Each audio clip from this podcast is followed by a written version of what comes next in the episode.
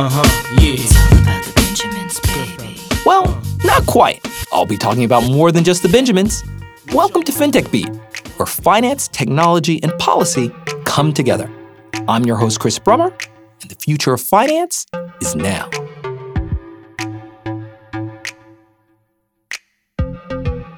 Decentralized finance, or DeFi, is one of the most commonly uttered but least understood phrases in the crypto lexicon.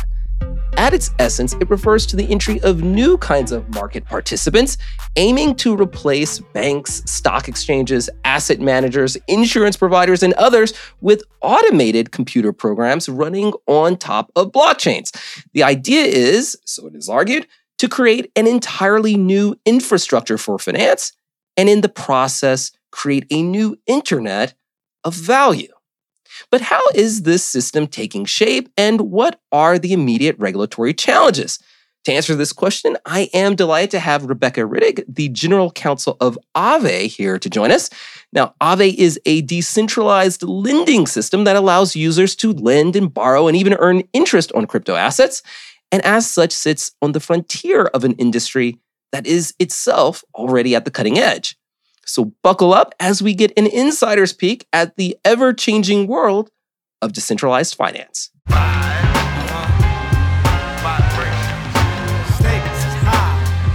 Rebecca, thanks so much for joining the show. Thanks so much for having me. I appreciate it. DeFi is, as I had mentioned, you know, all about decentralization and at least aspiring to replace the incumbent infrastructure you know, uh, but it's it's can be kind of complicated, particularly for people who are not that familiar with it. Um, maybe could you just sort of break it down into sort of baby steps, the the, the kind of component parts of the DeFi ecosystem? Yep. So I'll start at a very very basic level, and I agree with your description of what DeFi is. It's an open and permissionless and interoperable system of what are called smart contract platforms um, that uh, seek to replicate the existing financial system in a more open and transparent way. So then the question is, what are smart contracts? Um, those are the backbone of DeFi. They are self executing computer programs that are stored on a blockchain that function in a conditional manner. If X happens, then Y will happen. Um, and DeFi protocols are made up of multiple smart contracts that work together and speak to each other.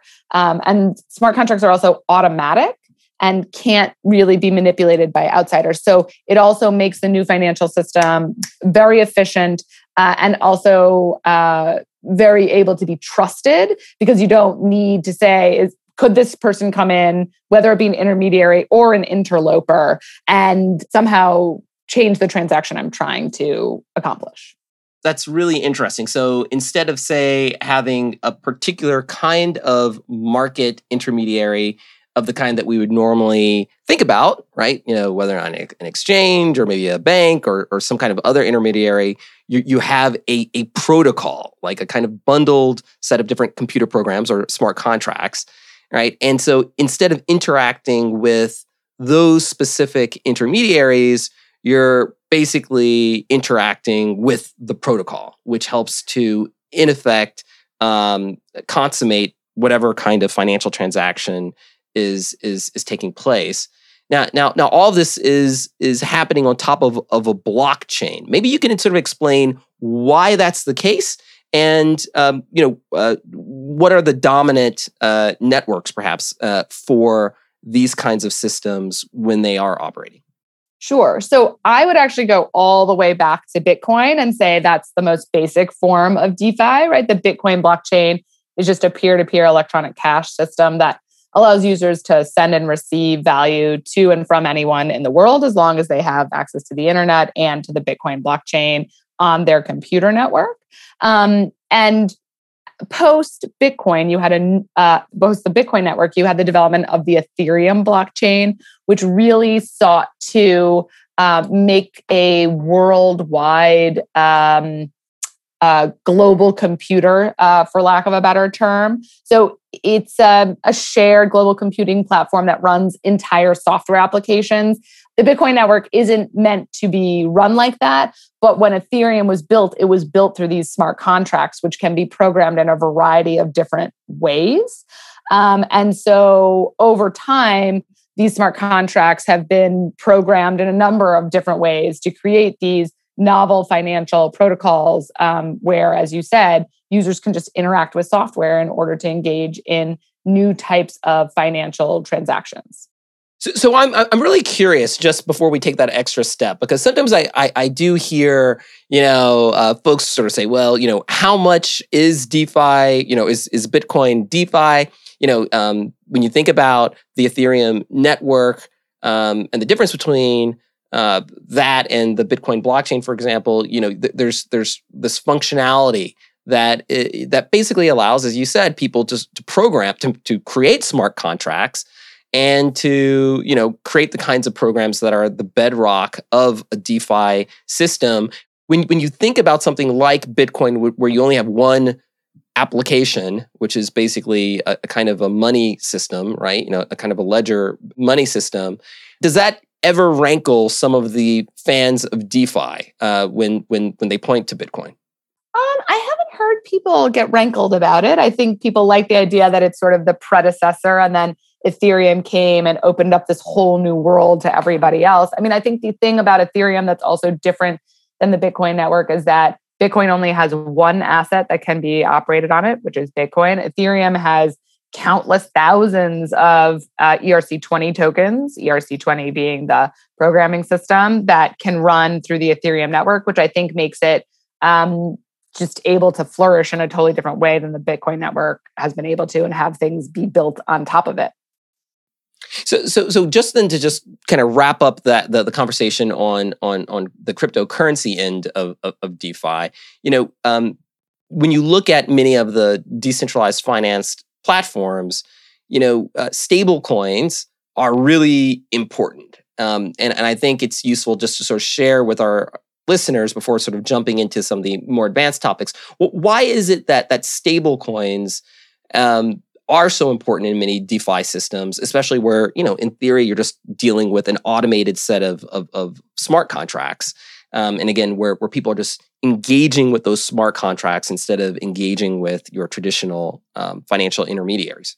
Yeah, so stablecoins I think are very attractive in the DeFi world because you have a peg and and it gives you some sort of understanding of the consistent value of a type of asset that's running through DeFi. So you can have stable coins that are pegged to a currency like the US dollar. So like USDC is extremely popular stablecoin. It is also an ERC20 token.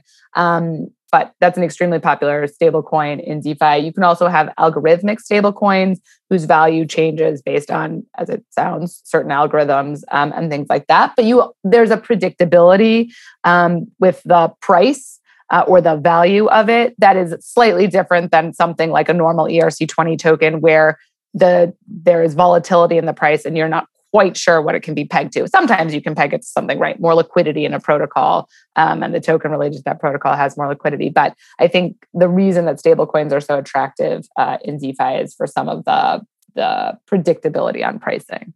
Now, obviously, you are the general counsel for Aave, and I think it would be helpful to our listeners uh, if maybe you could walk us through the company and, and what it does and how it relates to uh, its DeFi system and underlying protocol. Yeah, so I'm actually the general counsel for the Aave companies, which is a group of software development companies. Um, one of the things that the software development companies built is the Aave protocol, but there the protocol doesn't employ anyone. Nobody works for the protocol except for you know the users uh, work with the protocol and things like that. But Aave is um, a non custodial, decentralized, open source liquidity protocol that allows for the borrowing and supplying of crypto assets um, and allows you to earn interest on any crypto assets supplied to the protocol. And it is run by a group of um, governance token holders of the Aave token. There are about 70,000 of them. Um, and to the extent they have enough power, enough um, tokens to either create proposals to make changes to the protocol um, or enough tokens to vote on a proposal, um, they're the ones who do things for the protocols. I honestly, I'm like saying that I'm the general counsel of the Aave companies is like saying I'm the general counsel of like, I don't know, not Google because it's probably a little bit bigger and more developed, but really just like any software development company. So I do the same kinds of things in that regard. But one of the things I do think about all the time is one, the software we're building, what it means to be decentralized. And I think the point that you were really driving at is well, you developed this protocol, you launched it into the world. What's your continuing involvement, right? Like, do you control it? Do you make changes to it? What do you do? Yeah, basically the, the, the question of DeFi governance, which is okay, you know, um, uh, uh, both as general counsel, but obviously for, for those companies.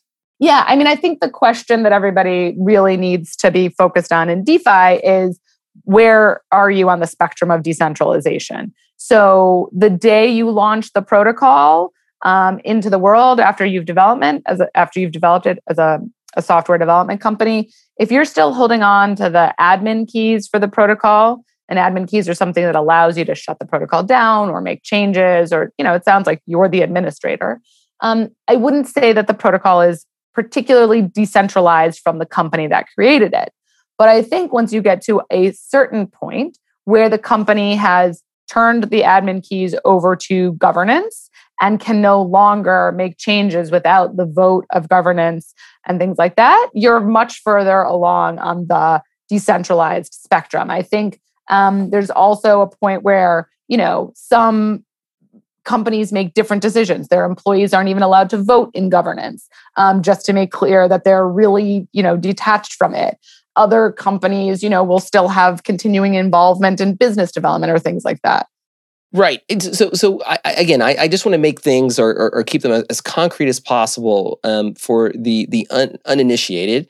Um, so, you know, here we have a protocol. So, let's say uh, if I want to go to this protocol in order to uh, borrow money, right? Um, I can interface with this protocol through um, a set of automated, uh, again, smart contracts instead of going, you know, let's, let's make it really simple. Instead of going to the bank and going to the bank teller and then sort of sitting down with someone and having a conversation, looking at, say, your your your, your books and your collateral or whatever, right, to go through a certain process of getting a loan.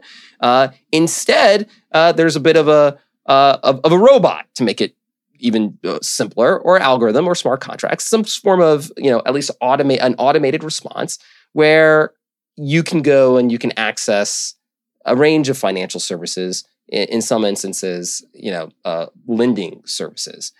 Um, now, now, uh, uh, the question, as as you've, or the the really interesting point that that you highlighted was how that automated response operates even over time can be one where there is one entity that's always tasked with sort of operating it, or you can have a process, if one will, of distributed, decentralized players who are responsible for the maintenance of that particular automated uh, uh, program.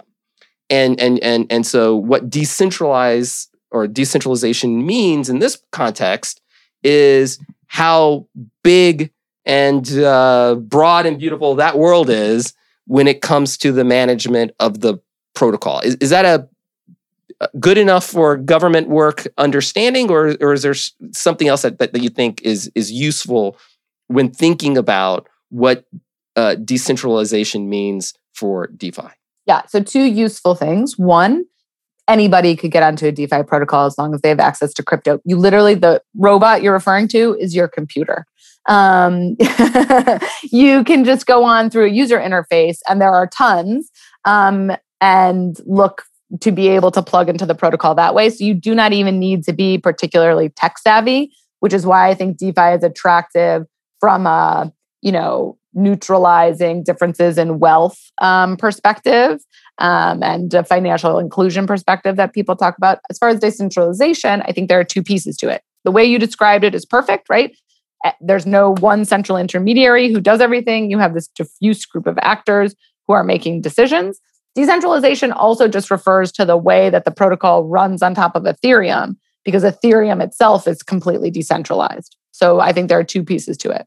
Yeah, that's that that that's that's a really good point. Um, you know, uh, just following up on that first uh, issue, you know, as we sort of transition to some of the, the, the interesting legal questions, you know, uh, as as you said, um, it, it's pretty easy. You know, let's say if you want to engage with a decentralized exchange or DEX or something, right? You know, uh, you can basically go through your you know through a web browser uh, to access a, a, decentralized exchange. You know, you can use you know MetaMask or or, or uh, you know a, a wallet uh, or um, um, some different, different kinds of ledgers to to access a de- decentralized exchange, and, and you don't necessarily have to have an account um, with that protocol or, or with that uh, DEX. And, and this then, of course, is is creating all kinds of interesting questions. Um, the most recent iteration of the many questions that are probably yet to come is in the uh, AML and KYC sort of uh, anti money laundering uh, space. Um, and this is creating a, a, a, range of questions, you know, as, as to the degree to which a know your customer um, supervision should be applied to entities that are uh, interfacing with, with, with the DEX. Um, now, this is all very novel stuff, um, uh, but why do you think that's been the first set of questions raised? Um, when you get into decentralized uh, finance, you can think of uh, mini. I'm in the process of writing my securities law exams. So it doesn't take too long to come up with some interesting hypotheticals to, you know, uh, insert uh, horror into the minds of, of uh, two and three Ls around the, the, the, country. But but why do you think anti money laundering has been sort of the first phase of, of, of issues and questions that are raised? And and and, and do you see any others uh, on the horizon that are uh, sort of the most likely subsequent questions? So I do think that the AML KYC concerns have been very pressing um, because there is just an inherent uh, pseudonymity that comes along with crypto, that you're not identifying people um, directly by their names or their countries or things like that. So you have no idea if they're in what you would think of as an OFAC banned country, right? So you, Chris, could be sitting in DC and you could be interacting with somebody from North Korea and you literally have no way of knowing it. Um, so I think that is just an inherent issue with crypto that people have been really focused on. I do think regulators in the United States have been pretty focused on DeFi um, at least behind the scenes, and even more recently, very publicly in terms of educating themselves, learning how it works. And so, to your point, the SEC is not sleeping on DeFi. They have definitely been thinking about it and figuring out where those securities laws concerns are. And same with the CFTC. I think what everyone is struggling with, and for anyone who's heard me speak on this in the past, I apologize because it's sort of what I talk about a lot, but you know, all the regulations we have to date reference persons. So natural persons um, and identifiable entities um, and uh, sometimes even you know an unaffiliated group of individuals could theoretically fall under persons in certain of the, the statutes that i'm referring to but ultimately none of our regulations our financial regulations have contemplated regulating software as the primary actor right? Because software isn't making independent decisions. And so I think that's why there's been a bit of a lag um, in terms of uh, other regulators coming out to say this has to happen or that has to happen. Um, and I think with AML KYC, it's just so much more blatant. Like you don't know who you're interacting with, you could be. That being said, there are some other pieces to it, which is I think of crypto as a closed or DeFi as a closed system. We live in a fiat dominated world right now. And so you can't get into or out of crypto without changing um, your normal currency into cryptocurrency or crypto assets. And the way you do that is through these centralized actors, whether it be a, a Coinbase, a Gemini, a traditional money transmitter, and they're all subject to the Bank Secrecy Act and have these KYC obligations. So um, frequently, um, you will have uh, the on ramps and the off ramps into DeFi conducting the KYC. Yeah, you know, you, you, the the question as to the novelty is is super interesting, right? I mean, again, it's not hard to think about. Well, you know when you regulate something you're usually thinking about things like liability and so you know what does liability mean you know in a world where y- you have these traditionally regulated entities that are more or less de- uh, disintermediated by smart contracts you know um, you know so what does you know, when you think about things like in, basic concepts like intent, you know, what does intent mean with where you're dealing with a, a computer program or, or, or, or, an algorithm? You, you know, um, when you think about the the any particular kind of analogies um, you know, we do have, say, the world of high frequency trading, um, where uh, you know you do have some, I guess, automated uh, trading, um, and, and and you certainly have algorithmic trading. You know, are, are, there tools or traditions or concepts that allow or, or, or that could be leveraged as a starting point for for thinking about um, DeFi? Um, or, you know, how how useful is that space when you when you think about you know oversight of of a decentralized um, economy I think it is a great starting point because when you think of high frequency trading, there's a centralized actor behind the bots, right? Um, there's somebody who's making decisions and things like that. And so this goes back to this traditional versus, you know, TradFi, as sometimes people call it, or legacy finance, and DeFi, um, whereas in this legacy financial system, you have intermediaries or people who are acting, and, and then you can make a decision, right? They can make decisions and you can regulate them. When you're in this group, where to the point we talked about earlier, you have 70,000 token holders voting on a proposal. I mean, that's highly decentralized, and I'm not sure how you regulate that. And I think that regulators are still really trying to drill down on, on how we do it. So when, when you look forward, I mean, you are really at the uh, forefront of, of all this, and you're thinking about the regulatory questions, and and at the same time, you're the general counsel for software companies who are actively deployed in the space. I mean, how do you look at the development of the sector? I mean, both in terms of its, its growth, um, and and what do you see as as the primary drivers and uh, and and the primary uh, obstacles uh, for for growth? So, the primary drivers for continued growth is that institutions are really starting to think about crypto in general and also about DeFi.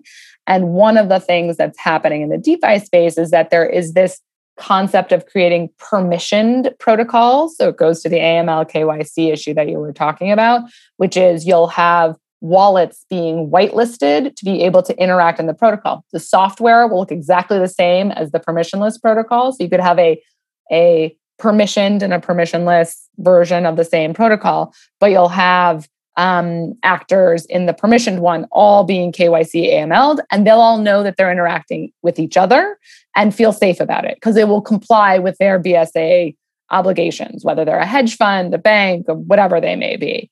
Um, so I think that's going to be a huge driver of growth. Um, there's just a lot of interest coming into the space in that way, and a lot of solutions coming trying to be put forward to this permissioned um, DeFi.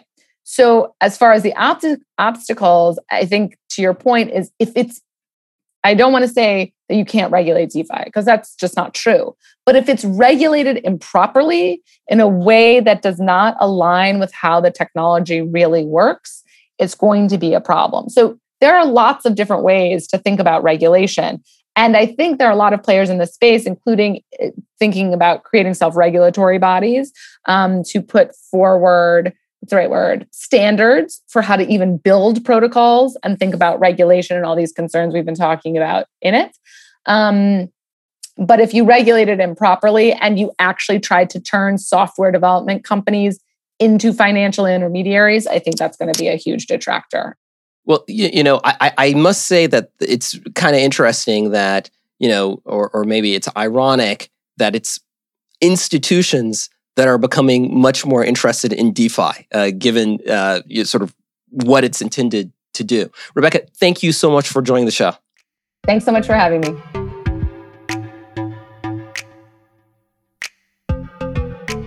If you really pay attention to the latest developments in financial technology, you come to realize that though the risks and dangers you hear about are often very familiar to the kinds of red flags raised in the past about traditional finance, the infrastructure can be really quite different.